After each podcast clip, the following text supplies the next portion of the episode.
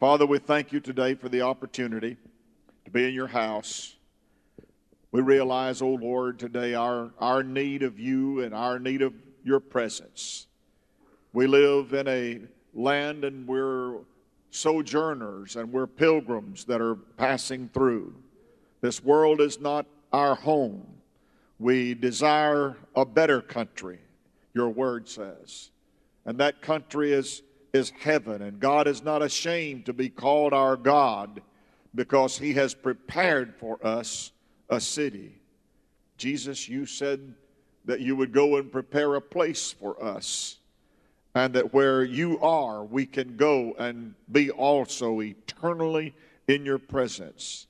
God, help us today not to be restrained in our worship by the things in this land to which we don't belong.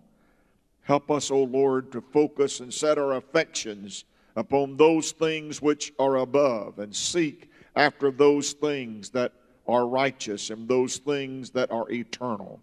We praise you and we ask for your assistance and your benefit and your blessing upon us right now. Help us, O Lord, to derive from your word today instruction that will guide us, words that will encourage us and lead us and direct us in paths of righteousness for your namesake. In Jesus' name we pray. Amen and amen. Turn with me to Mark's Gospel, chapter 1.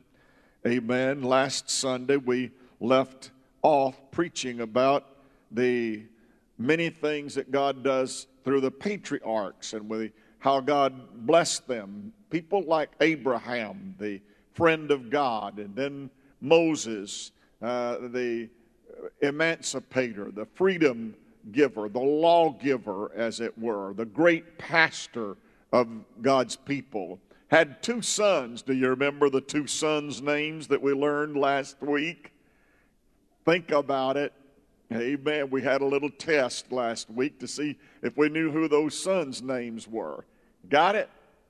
No, you didn't write it down, huh? First one's Gershon, remember? The second one is Eleazar. What does Gershon mean? Sojourner. Amen. I'm going to have to start passing out some cheat sheets for you. Amen. So you get some of this stuff. I want it to stick with you. I don't want you to forget some of this stuff. That's why I preach some of the stuff over and over again. And so I quote those same scriptures so that you'll get to where you are accustomed to hearing those. And you'll build you a library of scriptures that are in your heart. That when I say blood, you'll say Romans 5 and 8. Love, you know, you, you got the scriptures for those things. And that, that's, a, that's a good thing because you become learned in the things that strengthen and help you in times of difficulty when no one is around. You encourage yourself in the Lord. And you remember if this scripture right here that I put in my, my memory banks and that I've heard pastors talk about it so many times, and I've got that scripture in my heart and in my mind, that becomes a, a, a anchor for you in difficult times. The Bible talked about not only Moses, but it went on to talk about Joseph, and it talked uh, also down until it brought us to, to our, our, our Redeemer, our Savior. Aren't you glad we have a Savior? Micah 5 and 5 said, A man shall be for your peace. A man shall be for your peace. That's a juridical term. It has to do with the all of the requirements of righteousness are met in the person of Jesus. I have no personal righteousness. All of my righteousness is stuff that needs to be thrown away. All of my righteousness, the Bible said, is as filthy rags. All of my efforts at righteousness are futile. There is one who is righteous. Jesus himself said, There is one that is good, and that is the Father in heaven. And the Bible teaches us that righteousness is a requirement of God. And we're even called the righteousness of God. And the Bible said Jesus came to perfect a way for us that we might become the righteousness of God in Him. So all that we have in God is in the person of the Lord Jesus. The Lord Jesus is the embodiment and the fullness of God and the vision of the invisible God. He is. Jesus said, If you've seen me, you've seen the Father. If you've seen me, you have seen God. Amen. Isn't that wonderful? That Jesus is personified as God for us. There is example in the life of Jesus that we should all walk in his steps. We're instructed in Scripture to walk like he walked. And so many times we want the platform before we get on the step. I said, so many times we want the stage before we take the step. The step is to be taken. The Bible said the steps of a good man are ordered by the Lord, not the stage, but the steps. The steps will lead you to the stage, but you can't get to the stage and be lifted up until you be a, a first a person who takes the step. In Mark, we read some interesting scripture about the person of the Lord Jesus. The Bible first talks about John uh, the Baptist, who was the cousin of the Lord Jesus, was introduced to us in, in the other Gospels. And they are called the synoptic gospels. John is not one of the synoptics because it differs in its content so. And the Bible said that John preached, verse 7, saying, There cometh one mightier than I after me, the latchet of whose shoes I am not worthy to stoop down and unloose. I indeed have baptized you with water, but he shall baptize you with the Holy Ghost. Now, that's some background for us about the great, when the, the Bible said, Jesus said, There is none greater than John the Baptist. There's never been a man born of woman greater than John the Baptist. What a statement to make about someone. Never anybody born of woman greater than the person of John the Baptist. The Bible calls him the forerunner of the Lord Jesus. They first met on one of the Galilean hills when uh, the Bible tells us that their Mary went to visit with Elizabeth. And, and the Bible tells us that when there was an encounter between an unborn, the unborns, the Bible said, and the Holy Ghost filled Elizabeth, amen. And the Bible said that the Holy Ghost touched the unborn child as yet. Now, some of you need the Holy Ghost at all times, but sometimes in that place of shaping and in that place of birthing, you need the Holy Ghost in places like that. Have you ever been in a place of shaping and, and birthing and, and things taking shape and things forming and, and, and, gaining their, their place in your life and, and you were just learning about some of those things and, and God just poured the Holy Spirit out in a situation like that? Hey, every time it seemed like John the Baptist and Jesus got, got together, their first meeting, the Holy Spirit came down. In their second meeting, the Holy Ghost came down. It happened on a, on a riverside called Jordan. And the Bible said, and it came to pass. So many scriptures start out that way, don't they? And it came to pass, verse 9, in those days that Jesus came from Nazareth of Galilee and was baptized of John in the Jordan. Hmm. It came to pass in those days that Jesus came from Nazareth of Galilee, and he was baptized of John in the Jordan. Jesus at this time hasn't been on the scene in 18 years. Last time we saw Jesus was when he was 12 years old, and he was in the temple, and he was debating the law and discussing the law and talking about the covenant and talking about the Hebraic customs and uh, the, the midrash and all that pertains to the law, and his mother and father missed him. How in the world do you miss Jesus? Well, one way you miss him is you get ahead of him. His parents left him and went on home. I, I would say he, he felt abandoned. You, you, you'll miss him if he leaves and you don't leave when he leaves, or he stays and you leave. What that means is you need to get in step with Jesus. If you don't want to miss him, you need to get in step with him. Amen. When he gets up to leave, grab your coat and say, I'm going too. When Jesus says it's time to go to church, then get up and get your frock and get yourself to church. Get in step with whatever Jesus is doing. When last we saw him at 12 years old, he was in the temple doing ministry and, and talking about righteous things, and mom and pop had already made it almost back to Nazareth. And suddenly they missed him.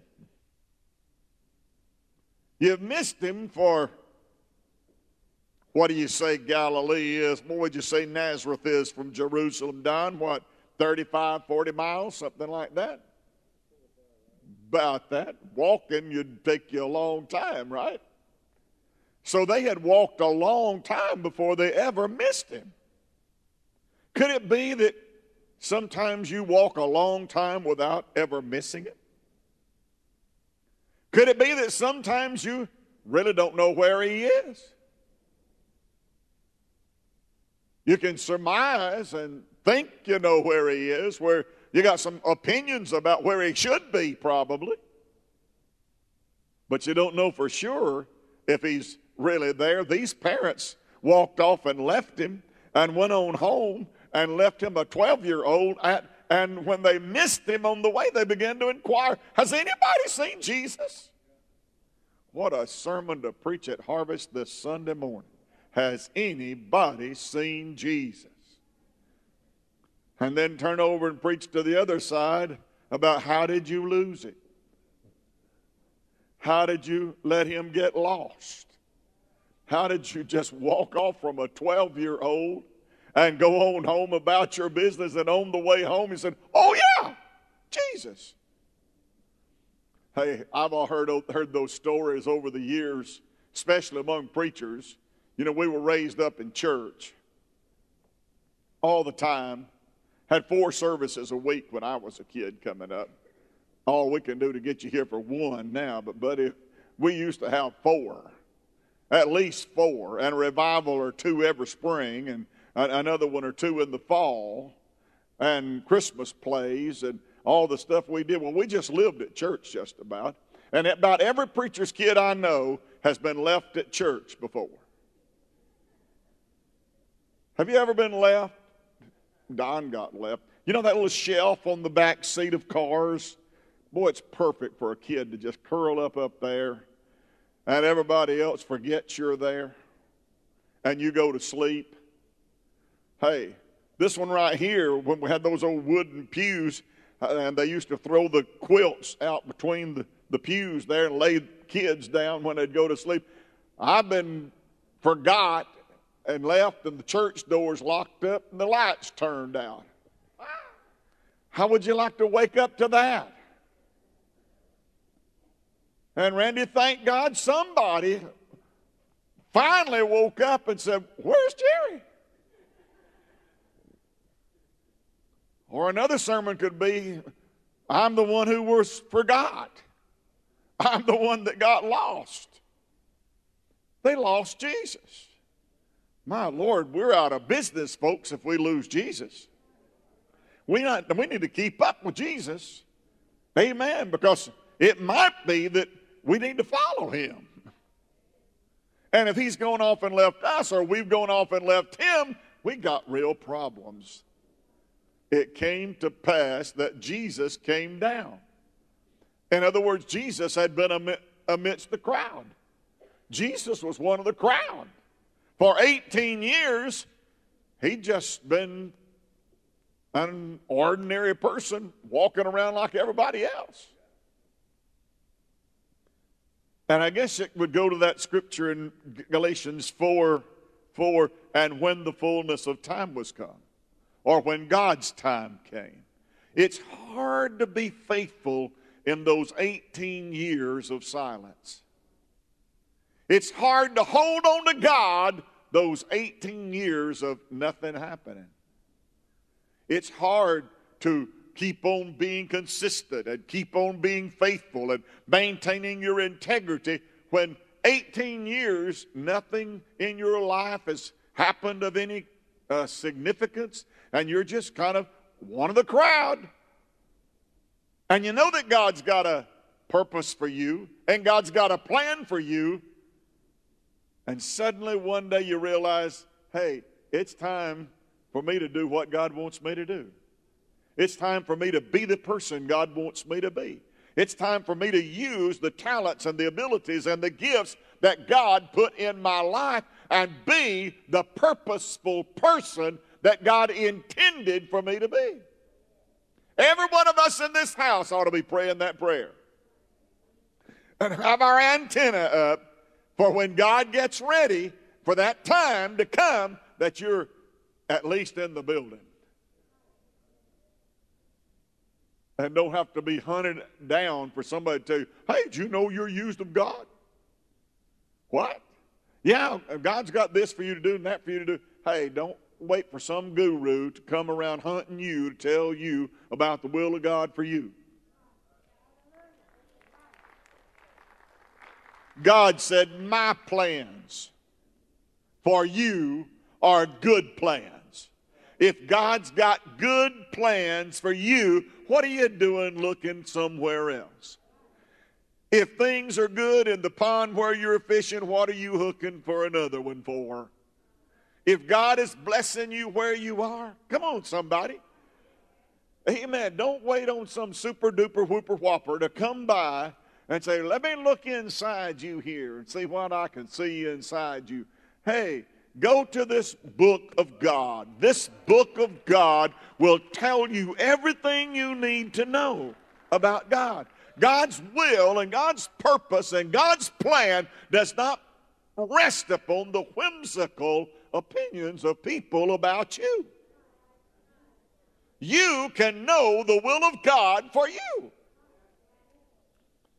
And the Bible said that it came to pass that Jesus came down for to be baptized in Jordan by John. Now, that's a very specific spot. That's a wonderful spot. That also is the spot where Joshua led the children of Israel across Jordan River into the promised land. Didn't know that till we went over there. And a guide told us that. We didn't learn that one in seminary class. We learned that from a guide. He said, This is the same place where the waters were parted hither and thither, and Joshua led the people of God across this Jordan. And now Jesus goes back to this same place and is baptized by John in that same spot in the Jordan. Hey, have you got a spot? I said, have you got a spot where God moves? Have you got a spot that you've got covered by the blood? Have you got a spot where the Holy Ghost is poured out? Is there a spot that God just keeps on blessing and keeps on using, and you know where that spot is? And bless God, you'd say, if I can just get to my spot. Some people call it a prayer closet. Some people call it my place of prayer. Hey, you ought to have one if you hadn't got one. I said you ought to have one if you hadn't got one. You ought to have a spot. Hey, get you some oil and go in there and anoint it with oil and call it the anointed spot. Give it a name. Woo! Call it the place where the glory comes down. Call it the place where God answers prayer. Call it the place where God moves in my life. Call it the place where problems get solved. Call it the place where there's healing from a body. Call it the place where I cover my children with the protecting power of God. Have you got a spot is there a spot you know of that God uses to bless you? Glory to God. Hallelujah. Brother, if I can just find my spot, I can look the devil in the eye and say, You can't have this spot. I'll fight you over this spot. This is my spot where me and God communicate. This is where we fellowship. This is where we celebrate. This is where I worship. I said, This is where I worship. Did you bring your spot with you today to church to worship? Have you got that in your heart, that place in your heart? Is there a spot in your heart where you go to and talk to God? Where you put your elbows on his knees and look right into his face and you feel the glory and the power and the presence of God come down? Hallelujah. That, that place where you know God like you don't know him anywhere else. Hallelujah. Hallelujah. He said that spot had been blessed by God before. It not only is the place where the children of Israel came into the promised land, it's also the place where Elijah, that as he was on his way, he went by, the Bible said he'd been over at the cave at Horeb and walked out on the front, and the Holy Ghost showed him things. And there was a great fire, but God wasn't in it. There's a great earthquake, but God wasn't in it. And a great wind, but God wasn't in it. And then there was a still small voice. And the Bible said, and God was in it. Glory to God. Hallelujah. Don't you like to find, find something when God is in it? I, I, I, that, that's a strange phrase. Was God in it? In it? There was a still, fall, small voice said, God was in it. Glory to God. I, those old timers, they used to say, Brother, when God got in it. When God got in it. I, I had a woman come up one day, and I, I, I used to be pretty bad about shaking my leg and shouting around. And had a woman come around after I'd preached one Sunday morning. She said, Was God in that? Was God in that? I said, Well, I don't know, but if I do it long enough, he'll get in it. If I just keep on doing it, he'll, he'll get in it in a minute. He may, he may not have been in it when I started it, but thank God if I keep doing it, he'll get in it. Praise God. Hallelujah. I want to tell you right now the God that we serve is a God that loves to come down. He loves to pour out His Spirit. He loves to do powerful, miraculous things in our life. Oh, yes, He does. And the Bible said that Jesus came down for to be baptized. Mm, God won't let me leave that other. The Bible said after he heard that still small voice, that from that time forward, he depended upon the mantle. The mantle. Well, that's just an old cloak. He, oh, that was the spot. It was the spot where everything happened. My Lord, he, he's marching along on his way probably to Bethel. I believe that's the Bible said that's where he went up at Bethel. That means Bet El. You remember what Bet means, don't you? House of. What does El mean? God. So Beth El means house of God. So he was on his way to the house of God. And the Bible said that he passed by where Elisha was plowing.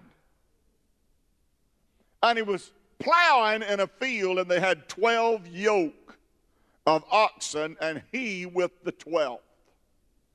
And the Bible said, and Elijah took the mantle off and thrust the mantle on Elisha. Glory to God. And the Bible said, and Elisha said, I'm, I'm supposed to go with you. I've been laboring here in obscurity. I've been one in the crowd. I, have been ordinary. I've been just another, another person on the street. But I, I've got a call of God on my life, and I'm supposed to go with you. And Elijah said, What have I to do with thee? He said, I'm supposed to go with you. You don't understand this. I'm supposed to go with you. That, that mantle of the Holy Spirit that you touched me with, that, that made a difference in my life. I've got to be what God wants me to be. Hey, I tell you what, let me go tell my mama and my daddy goodbye, and I'll be back in just a minute, and we'll go. I'll go with you. I'll, I, I'm going to be your partner. Elijah said, Well, go on and do whatever you want, want to do. And the Bible said that he made an offering unto God. He took that plow and used that plow handles and made a fire and slew the bullock. And he took what he was so attached to in his past and destroyed everything that he had depended upon in his past because he never wanted to be tempted again to go back to it. So all the ties with mom and dad and work and, and the oxen and the plow and the field, he wanted to break with all of that because if he is going to go with God, there wasn't ever going to be any turning back. Glory to God. No turning back. Anybody in here feel like no turning back? Are there any no turning back folks in this house today? Are there any no turning back folks sitting in these chairs? No turning back. And the Bible said when he when he got through with his worship and got through with his sacrifice, he went after Elijah and he said, There's one thing I want. He said, I want to have a double portion of that Holy Ghost that you've got. Glory to God. Did I tell you that's in the same spot where Jesus is getting baptized? It's in the same spot where Joshua crossed over and put the 12 stones in the, in the middle of the river, and the water parted, parted thither and thither for Joshua. And Elijah comes now back to the spot and when he gets to the spot, Elijah takes his, his mantle off and he, and he smites the water. And the same water that opened up for Joshua opened up for Elijah. And the Bible said the water parted hither and thither, glory to God, and they crossed on dry ground. And the Bible said when they got on the other side, Elijah said to Elisha, Wait just a little bit right here. I'm going to go out a little bit further. And Elisha said, God forbid that you would leave me. Said, I will not leave you. You said that if I was with you when you go up, that I would get my prayer answered. And I'm not going to turn loose of you, and you're not getting out of my sight. I'm going where you go. And the Bible said that, that the, the, the chariot, the chariot, now that's actually them angels, you know. The chariot, behold, the chariot and the horsemen thereof. And the Bible said, and there was a whirlwind, and Elijah was caught up and was carried up into the presence of God where he is right now. Now, if anybody ever gets you in Bible trivia and asks you if there's a man in heaven that has never died, you better be smart enough, Steve, to say Elijah. But there's another one. His name's Enoch. And the Bible said he was not, for God took him because he walked with God. He stayed in step with God. He said to God, God, I'm not going to leave your presence. I'm going to be wherever you are. I'm, I'm walking with you. He walked with God. And the Bible said, and Elisha walked with Elijah. Hallelujah. Something about that walking and that Holy Ghost coming down and the glory to God and Elijah going up. And the Bible said the mantle then fell upon Elisha. So evidently, there's a lot of Holy Ghost falling taking place here in this river. So it wasn't just coincidence and it wasn't just happenstance that Jesus showed up on the bank that day, praise God, and he stepped out into the water and he walked out to John, and John said to him, No, no, no, I have need to be baptized of thee, because this, folks, is the Son of God, and he is on a mission to take away the sins of the whole world. Behold the Lamb of God. Behold the Son of the living God who has come to take away the sins of the world. Wow. And the Bible said that he immersed him and buried him neath the waters of baptism. You know, a lot of people want to go up before they go down. But you got to go down before you can come up. Wow.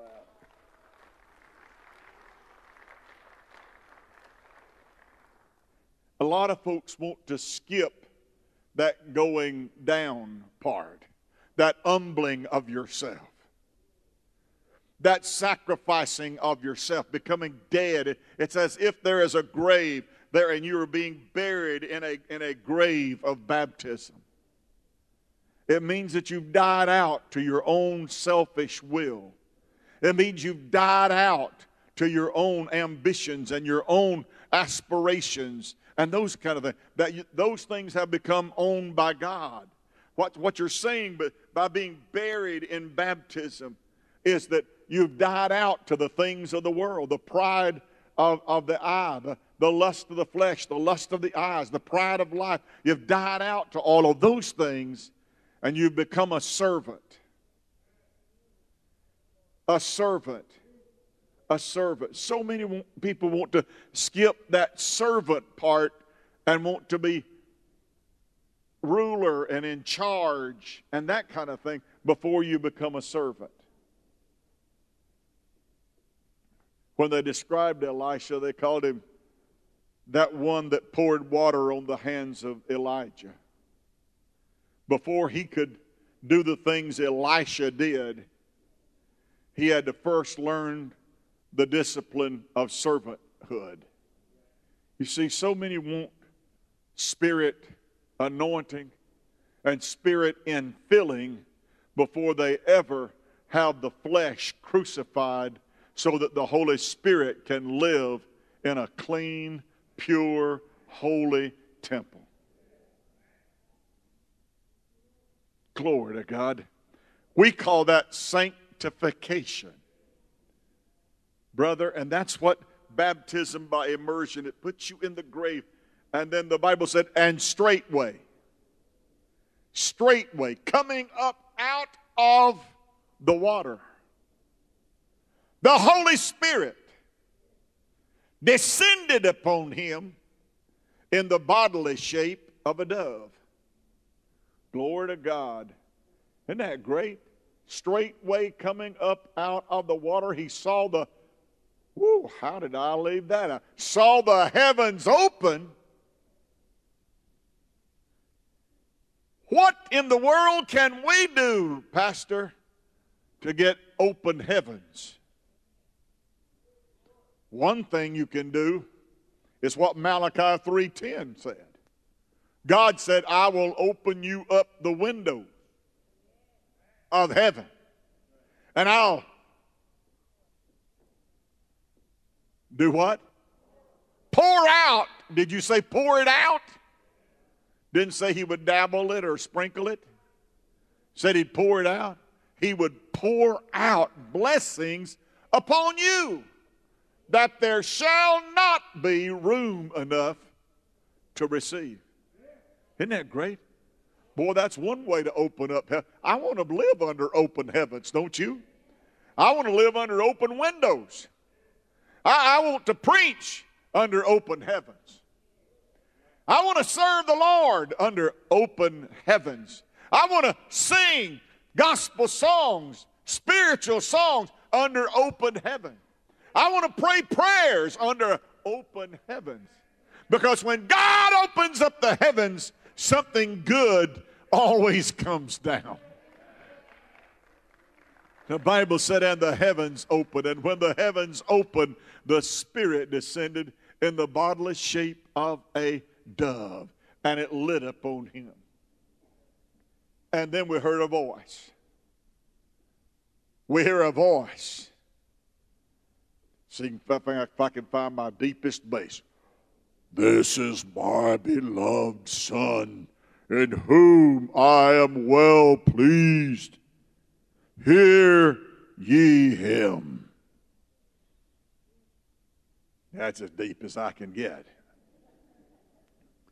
Can you imagine standing in the crowd while all this is going on?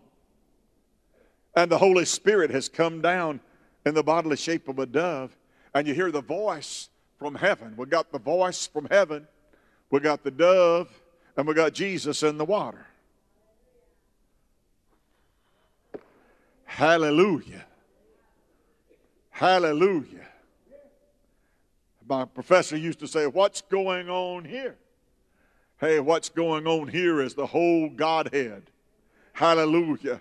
Is involved in this baptismal effort right here that's happening in Jordan River, this spot where things come down and things go up.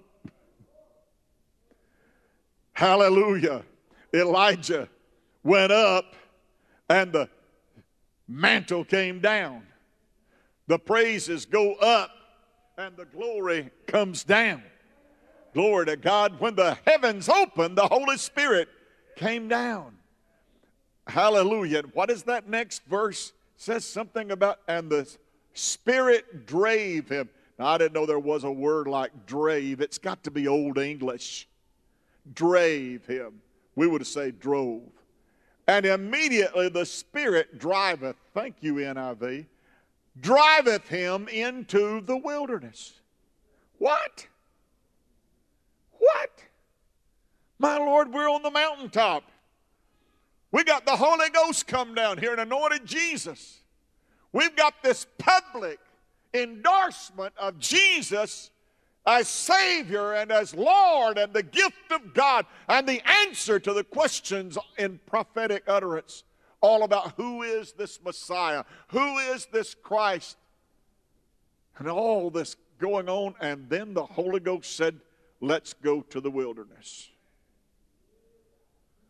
Why did he lead Jesus into the wilderness? For to be tempted of the devil. Wow. You ever gone from the mountaintop and some news come in that sent you straight to the wilderness? Could I tell you that God is the God of the wilderness? Could I tell you that if you'll go over to God's courthouse and check the records, you'll find out that God owns the wilderness? The wilderness is a dry place. The wilderness is a hot place in the daytime. It's a freezing place at night. There's very little water. It's, it's such a dry place. There's little water and nothing grows there. It's not a place where you'll see flowers to encourage you and, and make you smile. It's not a place where anything good or anything gentle happens. And so many times when we go into a, a wilderness, we think that it's because God is punishing us. So many times when we go through a wilderness experience, we think, well, maybe we did something bad or we did something wrong and it's finally caught up with us and God is got his paddle out and he's paddling us. He's sent us into this wilderness. But oftentimes, most time, all the time, God sends us into a wilderness to teach us and to condition us and to shape us and to form us and to build us and mature us and reveal to us the things that you can't get anywhere else. God loves you enough that he, he will invest the time. You know, so many people think the devil's got this, this nuclear plant somewhere to just zap you and blow you away. He only has three tricks. Only got three tricks lust of the eyes, pride of life, and lust of the flesh. He's got three tricks in his trick bag. He came to Jesus and he said to Jesus, going to appeal. To, now, listen, the devil will never tempt you about things you like. Now, I came from the old fashioned school, and this modern day fasting is kind of foreign to me. Now, people fast Cokes.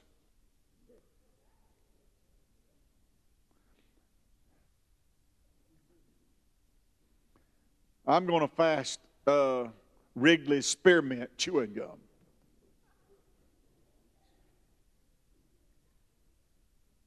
I, I believe I'll just fast uh, uh, watching TV for 30 minutes a day.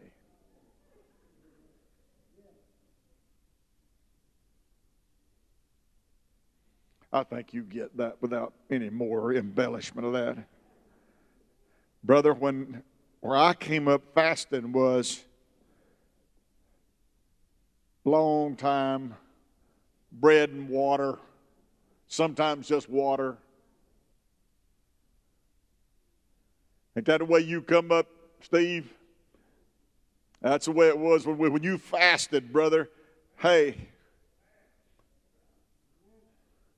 when you would fast, brother, your clothes would hang on you. You look like a skeleton. Your eyes would get swarthy. Brother, when you was fasting, you looked like it. And it wasn't look, you wasn't looking like you'd done without 30 minutes of Mayberry.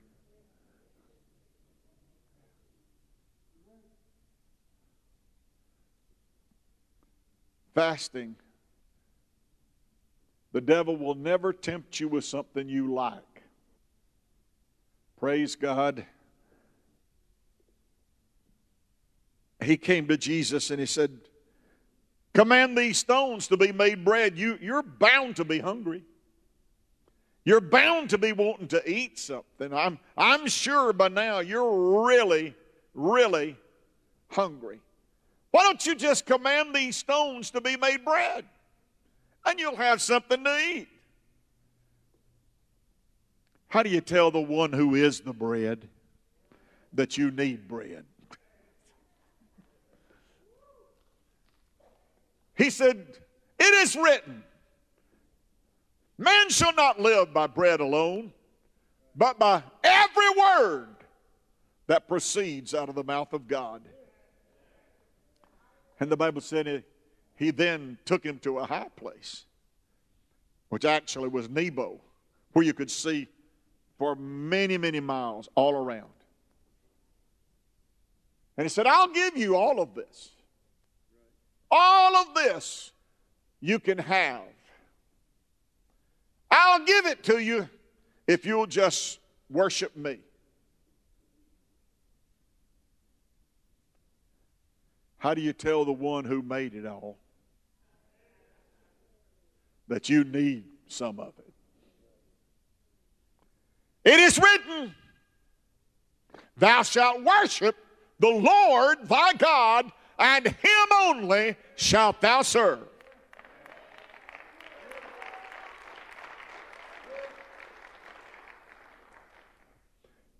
And I love, come on, Olivia. I love the way he came out of the wilderness. Brother, if I had been 40 days and 40 nights in the wilderness with nothing to eat, Instead of a 42, this would be a 35. Suit size, you'll get it in a minute. probably, probably lose about 50 pounds in 40 days without anything to eat. I would probably need you to take me by the emergency room and get an IV going.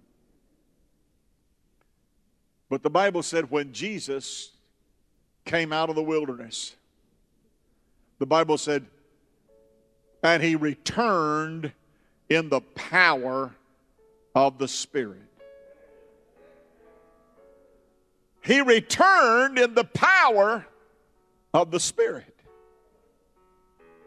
Glory to God. My goodness, you talking about dragging in. Brother, I, I, barely, I might have crawled down the aisle after 30. The Bible said he returned in the power of the Holy Spirit. And do you know where he went? You know where he went? The Bible said, and he went into the synagogue.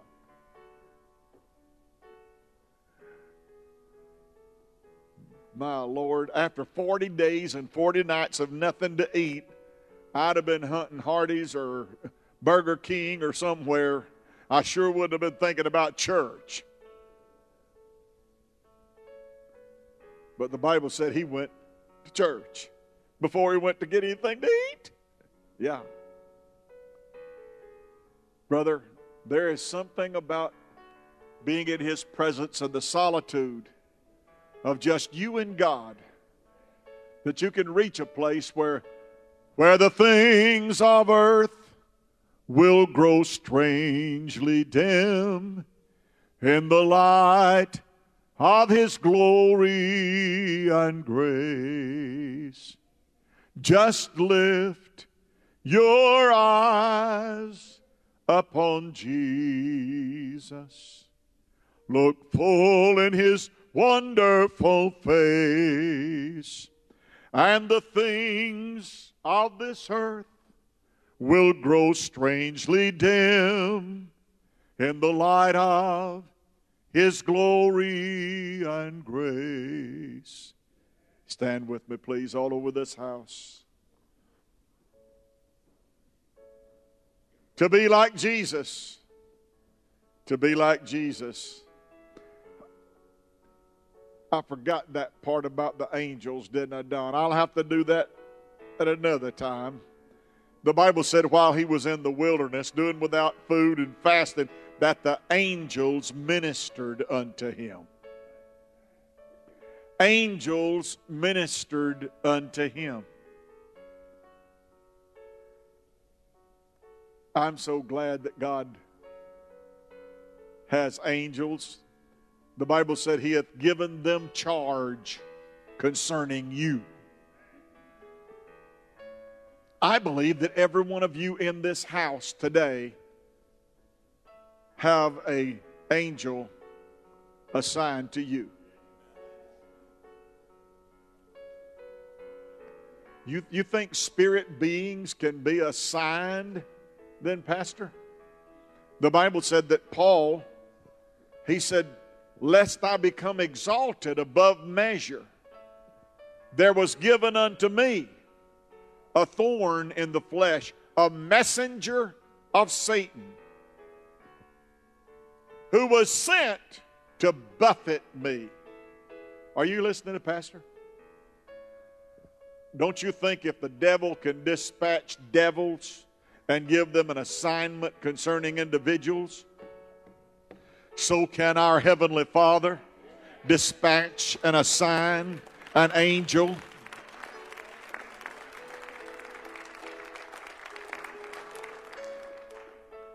Have you ever read where Peter was in jail in the innermost part of the jail and was asleep?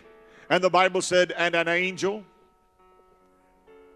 came and woke him up and said, Put your sandals on. And the Bible said the angel led him out of the prison as prison doors started opening, as they would be about to set their foot down, suddenly the Spirit of God would roll back the door and let them out of the prison. An angel did that. The same Elisha had a servant whose name was Gehazi. And Gehazi got up one morning and looked out and saw the whole horizon full of chariots and horses. And he ran back in and said, Oh, man of God, we are out of control out here. Brother, there's armies all over the horizon. We're surrounded.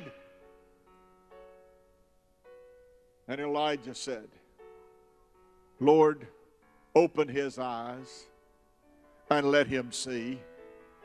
Boy, I sometimes want to say to people, God, open her eyes. God, opened his eyes.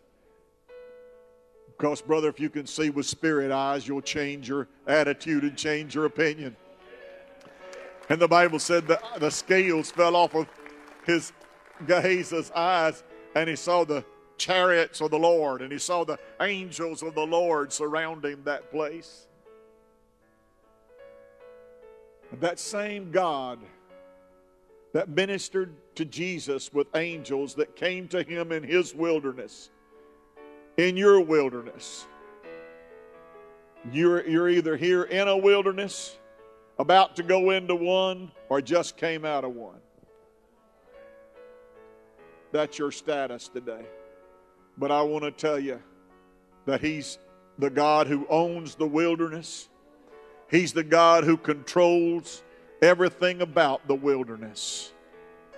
And if God is in it, when you come out of the wilderness, you'll come out in the power of the Holy Spirit. Power of the Holy Spirit.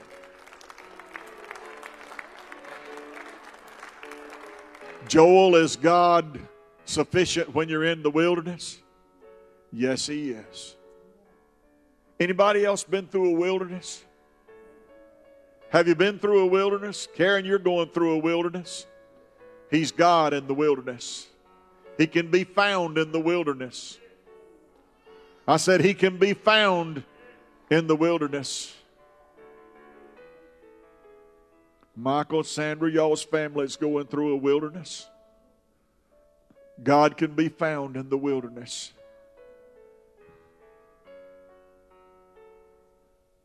God is not slack concerning his promises. And one of his promises is, I'll never leave you, I will never forsake you, I will go with you all of the way. All of the way. I will get you to the finish line. I will not give up on you. I'll not walk away from you. I'll not abandon you. But I will stay by your side till we get to the finish line. Do you have that kind of Jesus in your heart today? Do you have that kind of Lord in your life today? I want to give you an opportunity to say yes to that question. Yes, I've got the Lord Jesus. You know, salvation is not a showy thing. It's not something that has to be high intensity. It can happen in, in the solemnity of your heart when you just simply say to Jesus, Come into my heart. Come into my heart, Lord Jesus. Come in today. Come in to stay. Come into my heart, Lord Jesus. Would that be your wish today? If it is, I want to tell you there's a Jesus that's waiting with open arms to say to you, I will save you, I will give you a home in heaven. You can live with me eternally, and I will be the Lord of your life. There's a Jesus that's worth serving today. Amen. With your heads bowed, your eyes closed. Is there one of you that would say, Pastor, I want that kind of energy that you talk about in my wilderness. Yes, I've been through some wildernesses, and I need God to help me. I know the loneliness that you feel in the wilderness. I know the pain, the suffering. I know the emotional trauma that you go through in the wilderness. And I want the Lord Jesus to stand by my side and be the Lord of my life. Whether I'm in a wilderness or wherever I am, I want Jesus to be Lord. I want Jesus to be Lord. If you're here and that's your desire, all I want you to do is just walk up here and let me pray with you. And share a scripture or two with you and pray with you. And you can leave here a new creature in Christ Jesus. A new creature in Christ Jesus. Old things passed away, all things new. Is there one? Is there one in this house that would say, Yes, Pastor, I, I want to do that this morning? I've lived long enough without him. I want, I want him in my life. I've waited long enough. Now's the time. I want to make the move. It's up to you. It's up to you. Thank you, Lord Jesus. Thank you, Lord Jesus. Then join hands with that person beside you. Let's pray a prayer together. Dear Lord Jesus, you are the Lord of my life, and I love you and I praise you for the many times you've come to my aid. Thank you for giving your life, shedding your blood, and dying for me. Thank you that you have given me a future worth living and a home in heaven.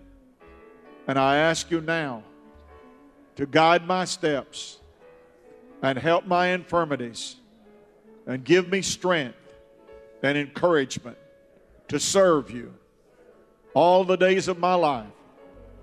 In Jesus' name, amen and amen. Now give God some praise.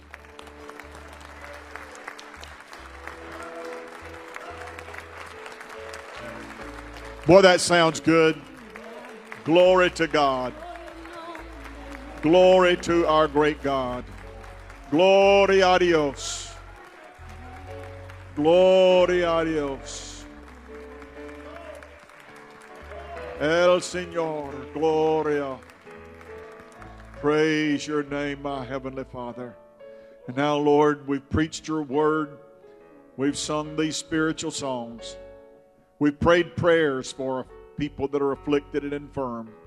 And I'm believing right now, oh God, that we're going to leave this place energized with the strength of the Holy Ghost.